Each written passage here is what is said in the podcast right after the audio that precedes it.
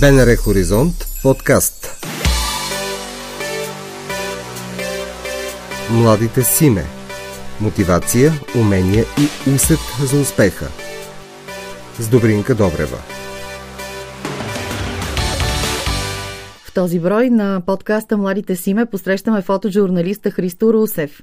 Неговите снимки са прозорец към света, но и към България. Бил е по различни горещи точки и редовно захранва световните медии с кадри от нашата страна. За пътя на Христо от един малък вестник в родния му град до големите агенции говорим сега.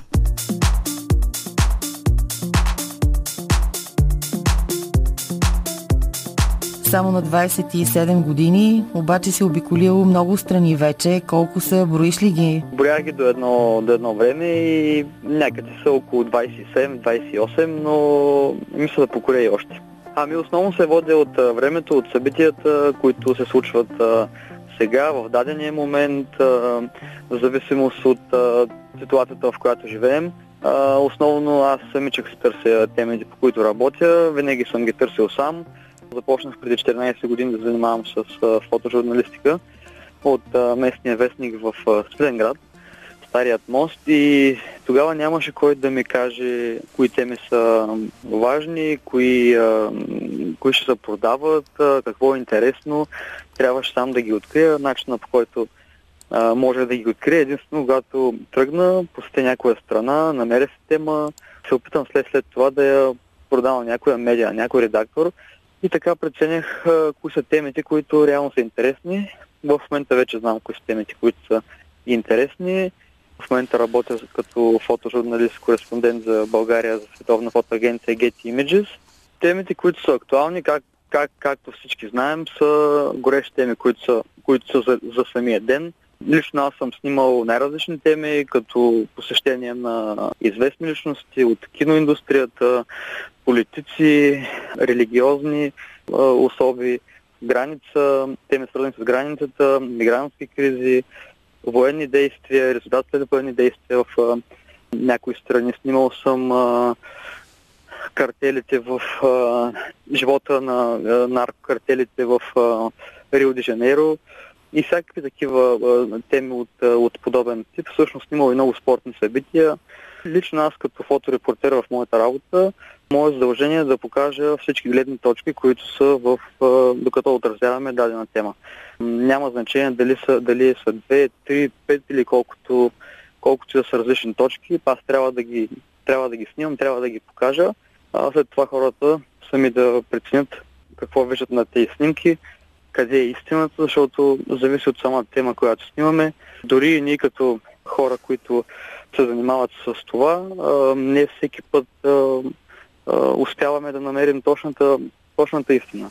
А къде е границата? Къде е границата в разпространението на една история през а, снимки?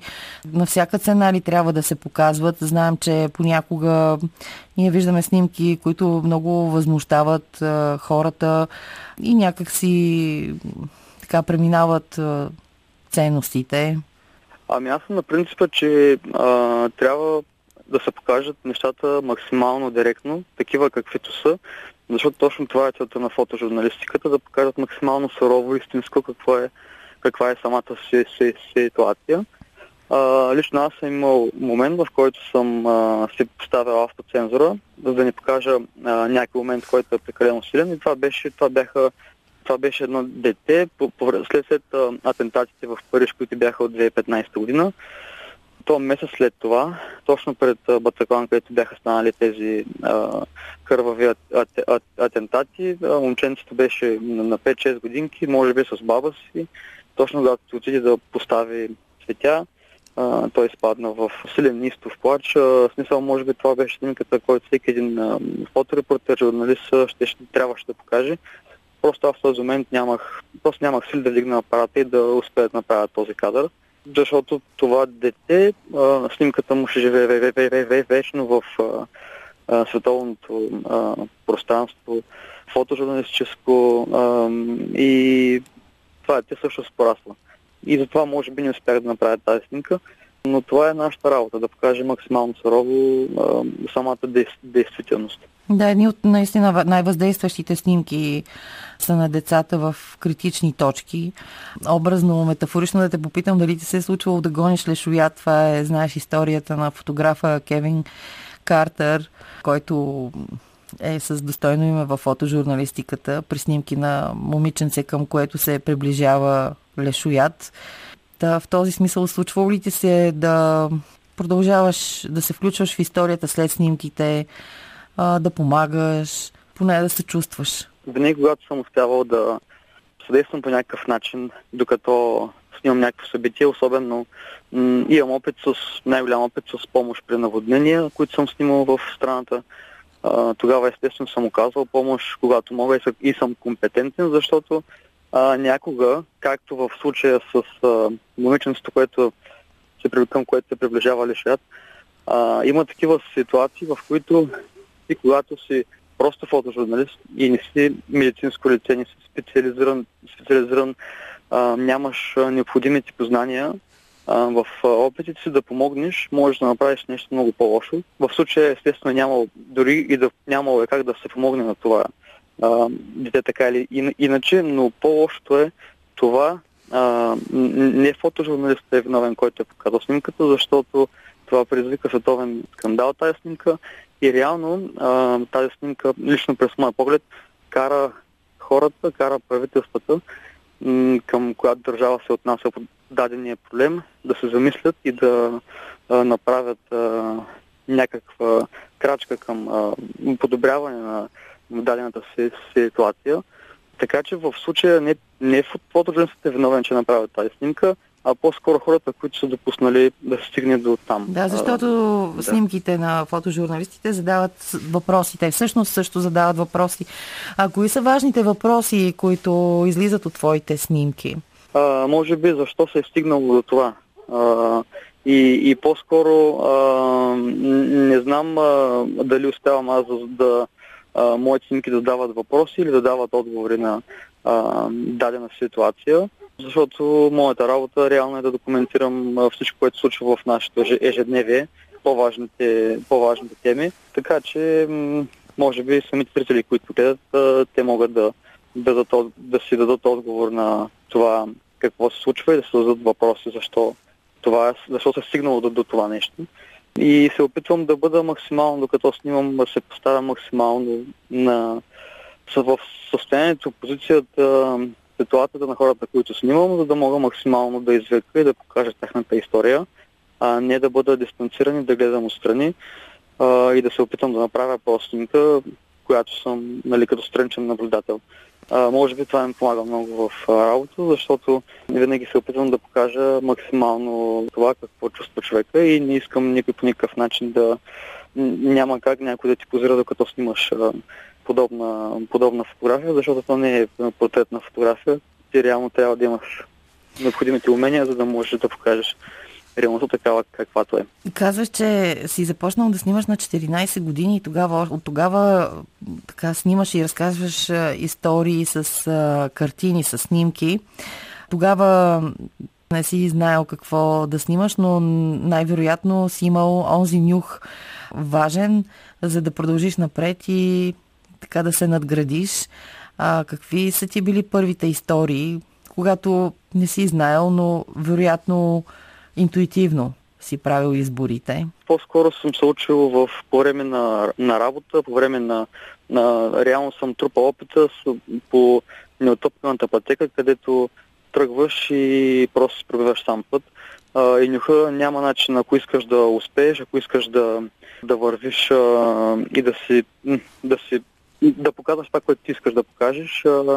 Нали, няма как а, да ти дойде от някъде просто като стоиш в, в къщи. Винаги съм иззел от зоната на комфорт. И може би това ми е помагало доста. Естествено, най-важните съвети съм получавал от главния редактор на Вестник Старият мост, Николай Колев, който реално аз тогава работех с, с, с него. Той ми показва пътя към фотографията, фотожурналистиката и първите теми, по които работих. Да, какви са били реалностите тогава, да, да. Да, и това бяха наводненията в Бисер, в Силенград 2012 година, реално аз започнах с някакви огромни събития, които, които наистина станаха исторически а, трагични, за, за съжаление. А, но тогава пък видях а, хората как се обединяват и как а, можем да бъдем по-добри, да си помагаме едни на, едни на, на други. А след това снимах няколко години документално беженската криза с сирийски беженци в лагерите край Силенград, Пастрогор, Хармали, след това в София и, и така. Нашата обща тема за беженците, много преди тя да бъде актуалност в нашия живот, много преди украинските беженци. В едно твое интервю а, казваш, че ти е било много трудно да снимаш хора в самото начало и си правил пейзажи. Сега обаче снимаш много вълнуващо и то хора, които бягат от войни. Как се научи да снимаш хора? Защо е толкова трудно? В началото ми беше много трудно, защото все пак започвах с фотографията. Нямах никаква представа какво е това фотографията, а, особено фотожурналистиката и ми се виждаше много лесно да снимам а, пейзажи, понеже там а, нито искаш, нито трябва да искаш разрешение, винаги можеш да останеш с апарата, да го вдигнеш, да направиш една красива снимка. Да, обаче се оказа след време с времето, че като започна да научавам много повече неща за фотографията, пейзажи са едни от, най-трудните, едни от най-трудните теми за снимане и може би работа в, в, в вестника ме причупи и успях да, да започна да влизам в а, историите на хората, да се поставя на тяхно място, както казах и по-рано. И може би това ми помогна да започна да снимам, да, да снимам хора. Притеснявам се това как ще ги кадрирам, как да им изрежа ръката, пък в цяла да са главата им, къде да бъде в момента, защо не мисля за тези неща.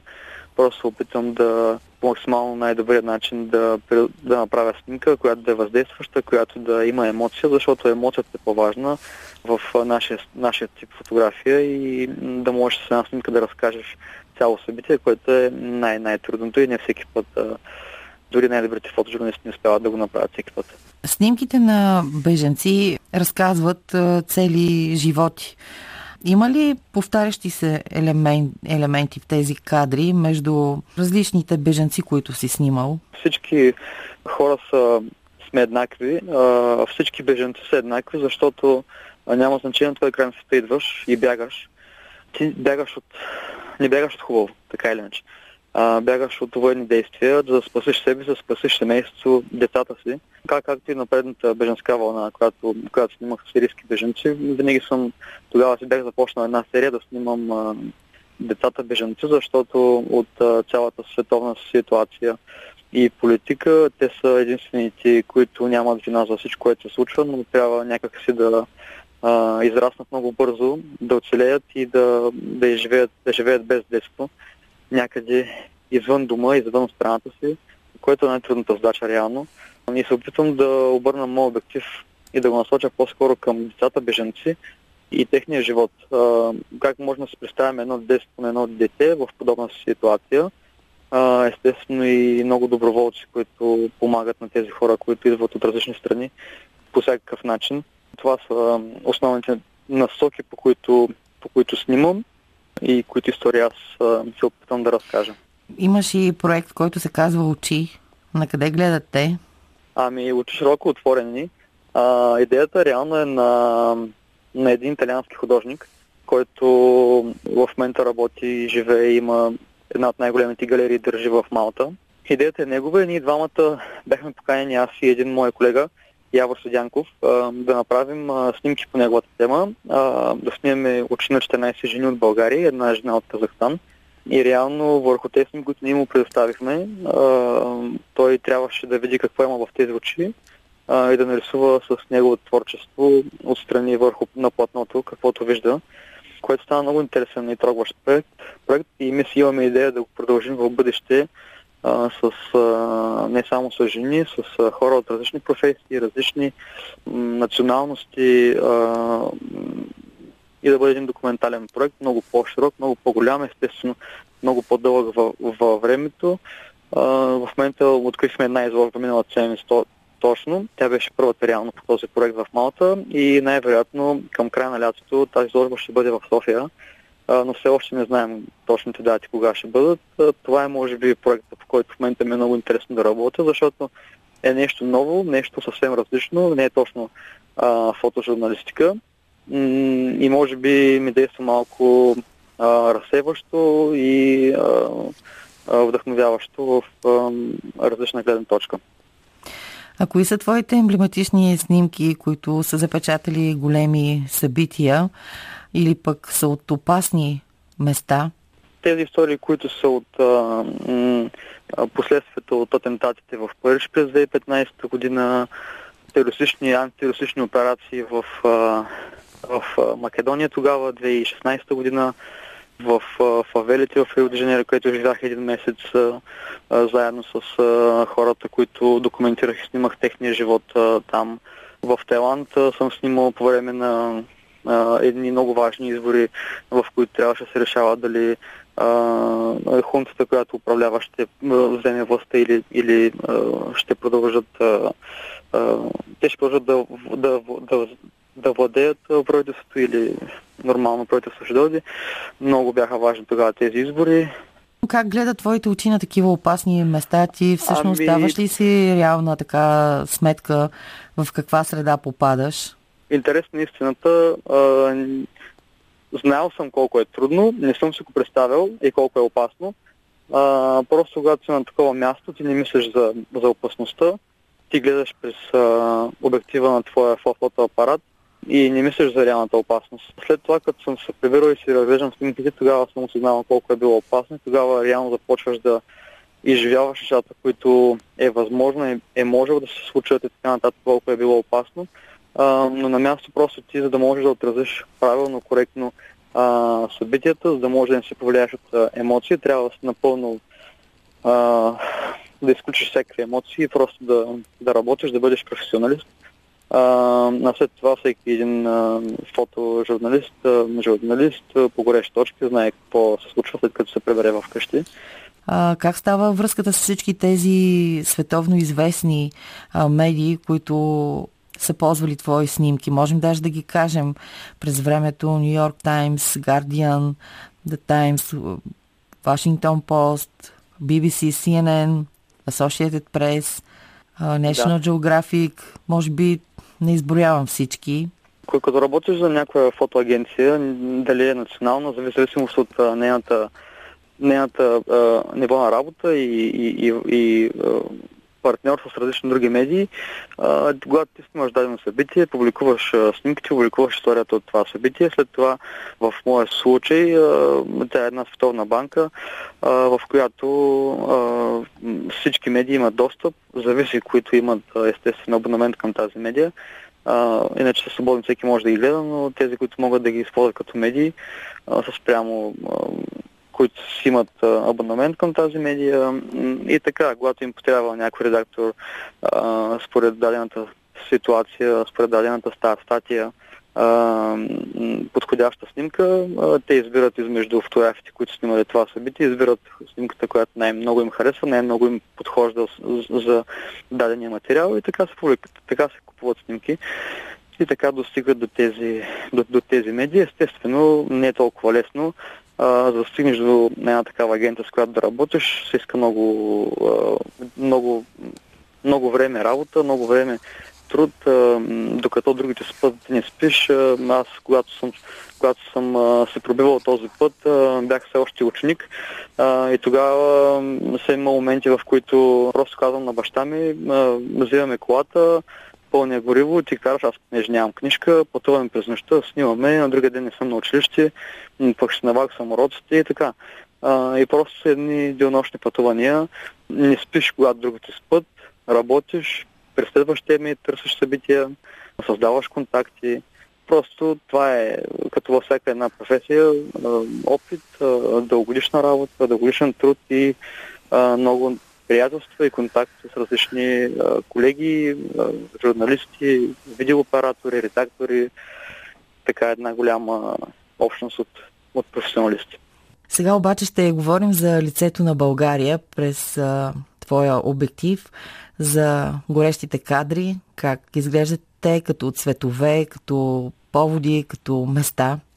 Горещите кадри в България, те са, винаги са част от световната ситуация, която се случва, като например COVID-пандемията, която надяваме се всички отминала, беженските кризи, за които говорихме, политическата обстановка, а, неминуемо нещата и съветите, които ние снимаме, особено с световни агенции, когато работим, с, с международно значение. Иначе много обичам в свободното си време да просто да вървя по улиците, да се снимам а, а, просто документални а, кадри на, на града, как се променя града, в който живея, докато пътувам през различни градове да снимам традициите, които са уникални, наши български, а, в различните краища на страната, като Розобера, примерно, а, като Йорданов ден, като много-много други, които в момента просто не ми идват а, на ум съм много изморен, но винаги намирам време да отделя, да отделя време да се освободя от работа или ако мога да го съчетая с работата, просто да покажа нашите традиции а, в, световна, в световните агенции, в световните агенции. През, през годините а, също а, обичам да разказвам а, истории на много любопитни хора а, от България, които са просто много интересни истории и които според мен трябва да, да се запазят, да се съхранят. Може би след време ще се опитам да, да създам а, някоя фотокнига с всички тези истории, които съм събрал като архив а, и да ги публикувам, а, което аз периодично а, си ги публикувам, така иначе в моите социални платформи, в социалните мрежи, на сайта си. А, но може би това са темите, които. Имаш които и други така да лични. И други, да, и лични, и други постижения, например. Теми, да, които... А, например, съм чела, че оценяваш а, като постижение и така лично направения избор от Йордан Йовчев да заснемеш неговия бенефис преди време. А с какво е по-различно от това снимане, това влизане в фотосесия, бихме казали? Ами, ами то е по-скоро отразяване на, а, на живота на този човек в, в последния му ден, в който е спортист, нали? Ти трябва, а, трябва да голяма... хванеш целия му живот. Да, да, да, но успяваш да хванеш целия му живот, защото той просто, нали, самото шоу, което бяха направили, беше уникално.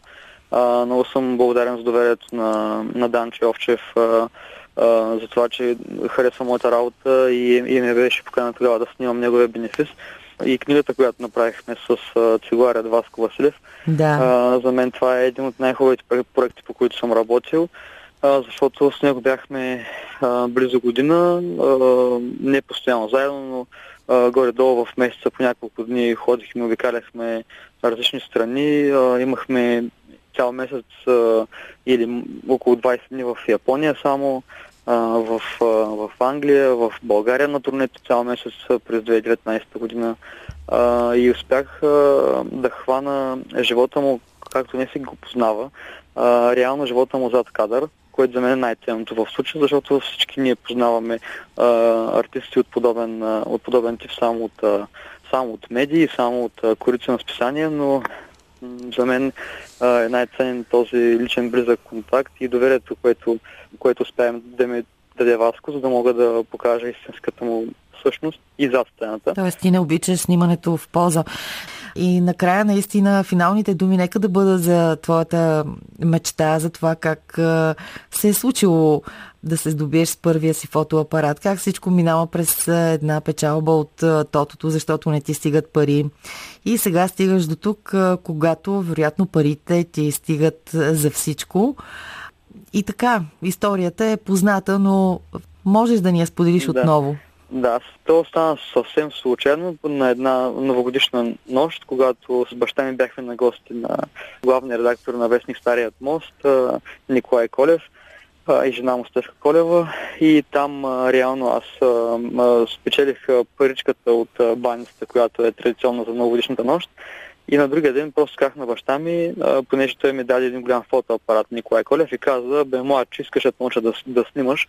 И аз като видях големия апарат, просто си казах, ехе, какъв голям апарат, какви хубави снимки прави. А, баща ми иска, ми аз да такъв апарат, имам събрание тук едни 100 лева, най-ефтиният апарат е 300 лева, от други 200 лева, той, бе, имам, в момента нямам много пари, но ще съберем и ще помогна. И аз му казах, добре, вижте, аз нямам 18 години, но пък тук ще дам тая паричка, ще напиша едни числа и ти ще идиш в тото и ще ги пуснеш. И те каза, добре, тук мога да ти помогна, така и направи. А, и след а, няколко часа или там един ден не помня точно, имах, спечелих точно 200 лева и му казах, не ми трябва твоите пари, аз там ще скъпя първия фотоапарат. А, и така започнах да, да снимам. След няколко години разбрах, че реално а, този апарат вече ми е малък, а, самите функции, които има, вече не са толкова полезни за мен, искам да се развивам, не ми позволява този апарат да се развивам достатъчно добре. И пак по същия начин, баща ми пак нямаше възможност. Но след време му казах, добре, отиваме в Силенград на местния панер, който се организира есента. Взимам от баба ми 200 лева най- под найем, за найем. ще си платя найема към общината. Правим една скара, продаваме царвица и кебабчета и след това ще се брос достатъчно пари, ще се върна а, заема към баба ми и, и така, и ще си изкарам пари да си купя фотоапарат и точно така и направих. Една вълшебна история за твоя фотоапарат. Еми... А сега как продължават тези разговори? Ами сега тези разговори ни продължават за щастие. Просто се споделяме с баща ми различни а, истории от пътувания. Той винаги идва с, с мен, когато имам нужда от а, някой за компания. Просто като пътувам а, и съм изморен, някой трябва просто да ми говори в колата, за да може да, да ни заспа или всякаква такава а, морална подкрепа. Цялото ми семейство, майка ми, просто и, и много, много други хора, които са ми помагали по този път, така че аз съм им много благодарен на всички тези хора. Ако слушам някакъв от тях, да знае, че не от нас също. Да бъдат поздравени и с благодарност от Христо Русев, едно младо момче с много постижения заради снимките, които прави. Чухте епизод от подкаста Младите Симе. Можете да ни намерите на сайта на Българското национално радио, в платформите Spotify и SoundCloud и каналите ни в Apple и Google.